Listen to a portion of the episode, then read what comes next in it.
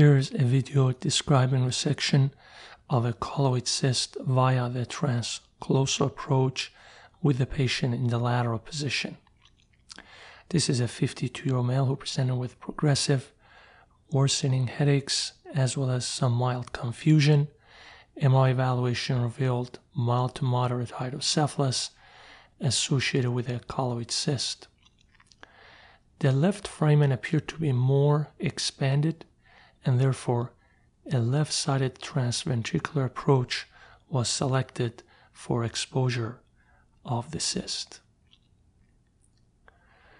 The lateral position has a number of advantages. First of all, gravity retraction is exploited and interhemispheric dissection is more readily performed with the interhemispheric structures in the horizontal position. Neuronavigation was utilized in this case to map and plan an incision, a vertical one crossing the midline. The incision was just about anterior to the coronal suture. The craniotomy unroofed the superior sagittal sinus. The interhemispheric corridor was entered. The pericallosal arteries were separated and the corpus callosum exposed.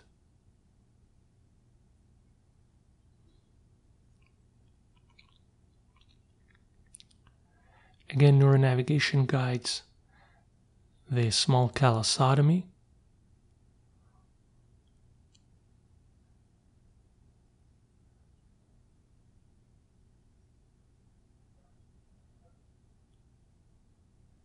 the ventricle is entered.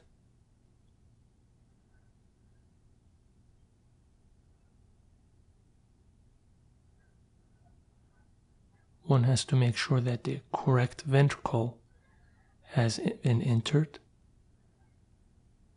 The septum pellucidum is herniating because of hydrocephalus within the contralateral ventricle. Fenestration of the septum pellucidum readily reduces it away from our operative corridor. Here's the left foramen. You can see the choroid plexus, septal vein.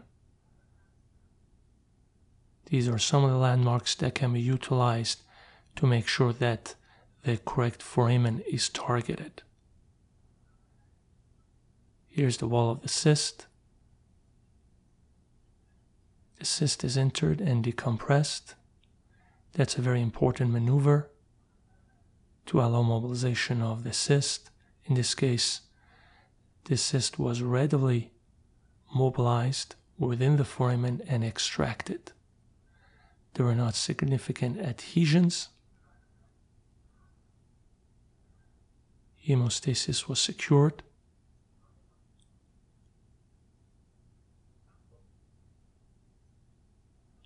Here's a view into the third ventricle.